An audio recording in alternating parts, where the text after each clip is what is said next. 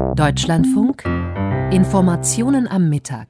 Beginnen wir in der deutschen Hauptstadt. Die Große Koalition ringt um eine Lösung bei der Frage nach Corona-Tests für Urlauber, die aus dem Ausland nach Deutschland zurückkehren. Gudula Geuter in Berlin. Wie weit sind die Koalitionäre gekommen? Naja, Herr Müller, wie man so schön sagt, Sie sind bei der Abstimmung. Was das zeitlich heißt, das wissen wir nicht, weil echte Fragen offen sind.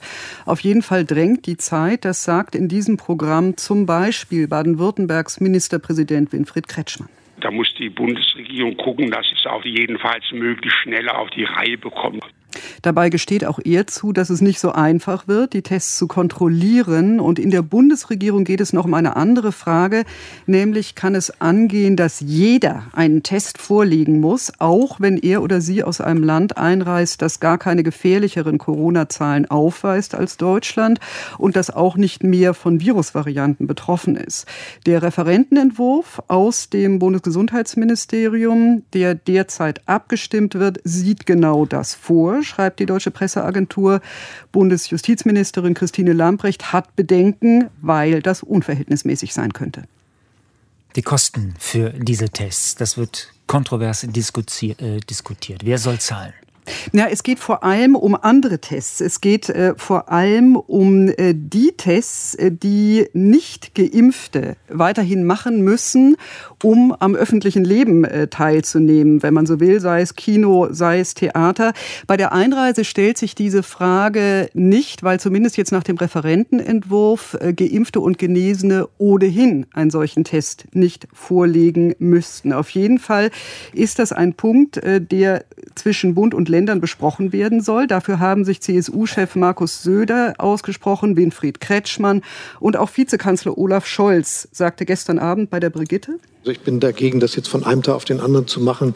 Da müssen wir irgendwie einen Zeitpunkt in naher Zukunft finden, wo wir sagen, guck mal, ab da musst du, wenn du dich hättest impfen lassen können, den Test schon, wenn du irgendwo hingehen willst, wo man sich testen lassen muss oder geimpft sein muss, schon selbst zahlen. Also das heißt, das ist auch eben diese grundsätzliche Frage, wie weit Leuten Nachteile daraus entstehen können, dass sie nicht äh, geimpft sind. Und das soll Thema sein auf dem Treffen der Ministerpräsidenten mit der Kanzlerin am 10. August. Diskutiert, Geuter, wird auch der Inzidenzwert, die Sieben-Tage-Inzidenz und die Frage, wie wichtig dieser Wert in Zukunft noch sein soll. Worum geht es da? Ja, es geht um ein Papier, das äh, Lothar Wieler, der Chef des Robert-Koch-Instituts, in einer Konferenz äh, der Chefs der Staatskanzleien, also der Bundesländer, vorgestellt hat. Darin heißt es nach verschiedenen Medienberichten, dass die Inzidenz zahlreiche Auswirkungen habe und weiterhin wörtlich Leitindikator bleiben solle. Wieler ist schon in dieser Schaltkonferenz auf Widerspruch gestoßen und neben Jens Spahn widersprechen heute auch Ministerpräsidenten, darunter darunter im ZDF Michael Müller, der regierende Bürgermeister von Berlin. Ich finde die Inzidenz weiter wichtig. Viele Menschen haben gelernt, dass man sich auch daran orientieren muss, aber anders gewichten.